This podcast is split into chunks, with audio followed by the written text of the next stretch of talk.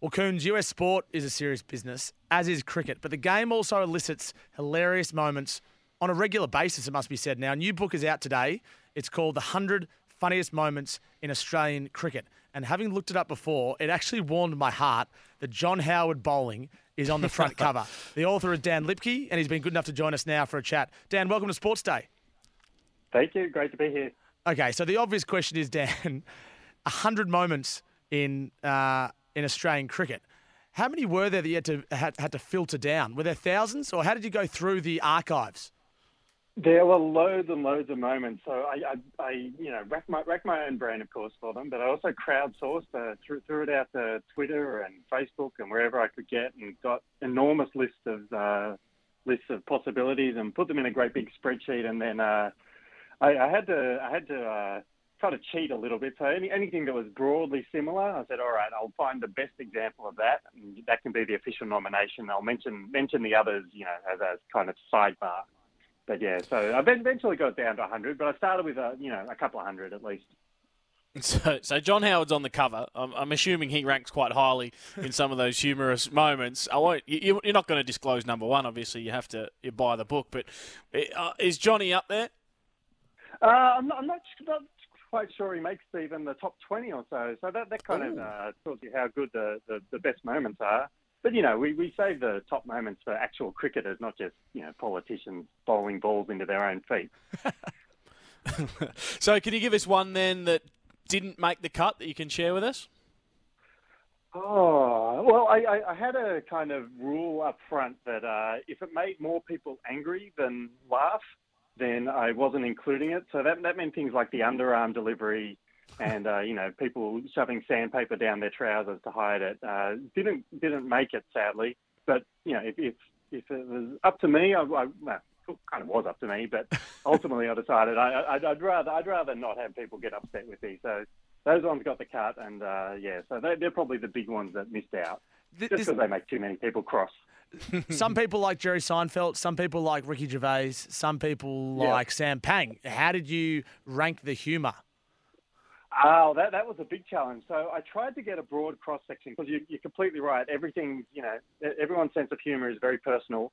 So I, I, you know, I've tried to get a big cross section. So there's a little bit of wordplay in there. You know, your Lillee caught Willey bowled Dilley kind of stuff. But there's also slapstick. You know, players getting hit in the nuts. There's, uh, you know, there's things that take ages to build up and play out. You've got, you know, other other things that you know are immediately funny. So yeah, I, I tried to get a big broad cross section audio, uh, you know, crowd interaction, selectors, everybody tried. I tried to give everybody a run.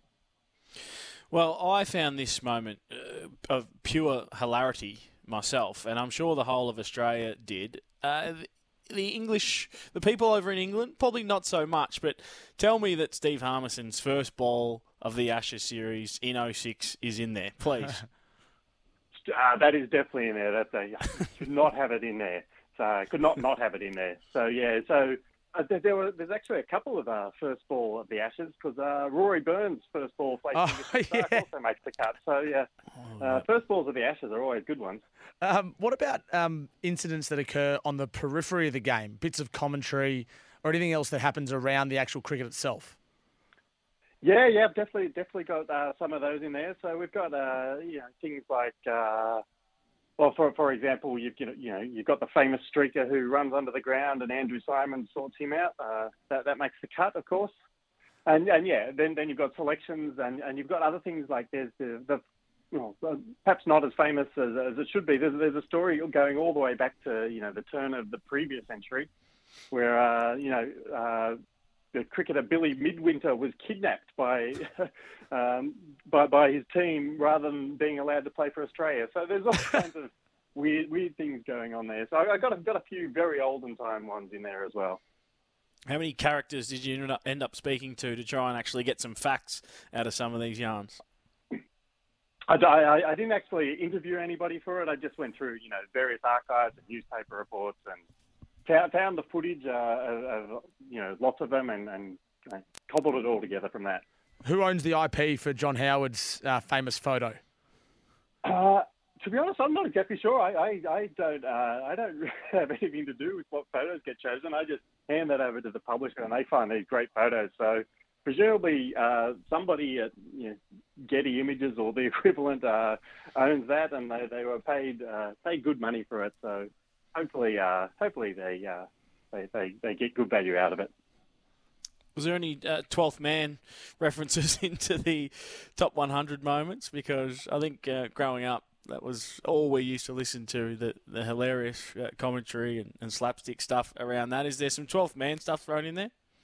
There is an entire entry on the 12th man as, as kind of a, a, pioneer of cricketing, you know, cricketing comedy in Australia. Like I, I, can't think of anybody who did it as well before or since. So yeah, I had to have an entire entry in there for the, the 12th man. So I'm looking at um, some of the books you've re- written already, and I've actually read a couple of them. I've read um, the 50 greatest Australian cricketers. I've read the 50 moments in Australian, uh, the 50 great moments in Australian cricket.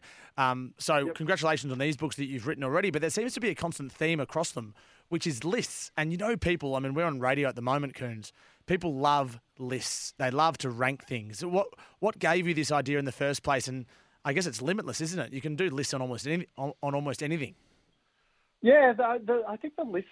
Uh, I, I yeah, I'm not quite sure why people like the rankings so much, but they, they definitely seem to enjoy them. And uh, yeah, I, it's uh, it's a good format to do a book in. We we've found over the years. It you know gives you plenty of uh, plenty of leeway to just know sort things out and rank them, and and you know, and, and the countdown works really well. Kind of adds, adds tension as you go along in the book. It's like, oh, this one's here, so I wonder what number one must be.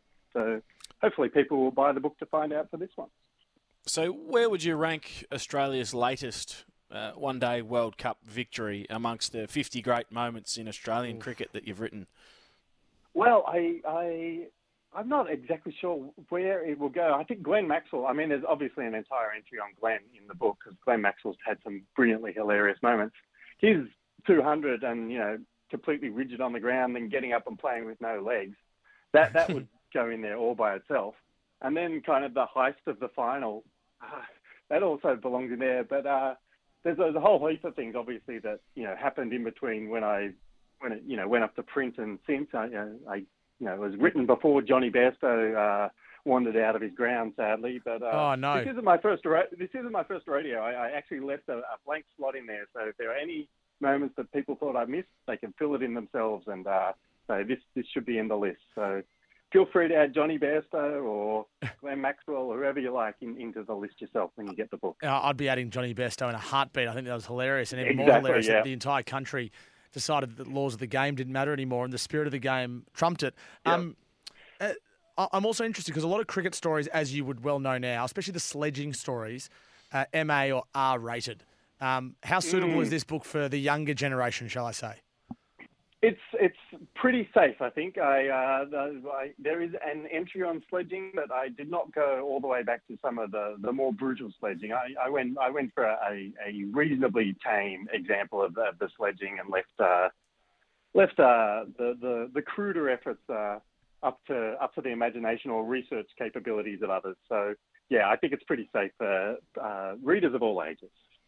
So you, you missed a couple given that you'd already finished the book, but had you finished it and then spoken to friends, uh, colleagues, or just anyone really just uh, saying, I've just written this book, and then someone had come up with a moment and you thought, oh no, I've missed that? No, that, that, that was my biggest fear when I started writing it. That, that's why I got this massive uh, crowdsource and list. And, uh, and I, yeah, I was absolutely dreading that I would get to the end and go, oh, no, I've forgotten this one. But uh, but so far, you know, touch wood, I, I think uh, I think I'm pretty happy with the ones that made the cut. There hasn't been any that anyone said to me that you know left out, and I've gone, oh, that obviously should have been in there.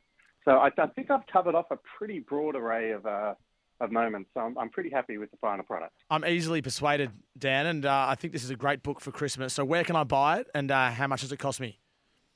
Uh, you can buy it at all good bookstores, uh, all all bad bookstores. Buy, buy it at any bookstore you wander into. It's out, out as of today. Uh, and to be honest, I, I, I, guess you can hunt around and find the best price. I think it's about you know twenty five dollars or so. Dan, really enjoyed the chat with you. Uh, great book. I'm going to read it. I'm going to. Um, go through your rankings with a fine tooth comb, and I'll give you my yeah. thoughts when I finish because uh, I can imagine it'll be hotly debated around the Christmas table this summer. Thanks for your time.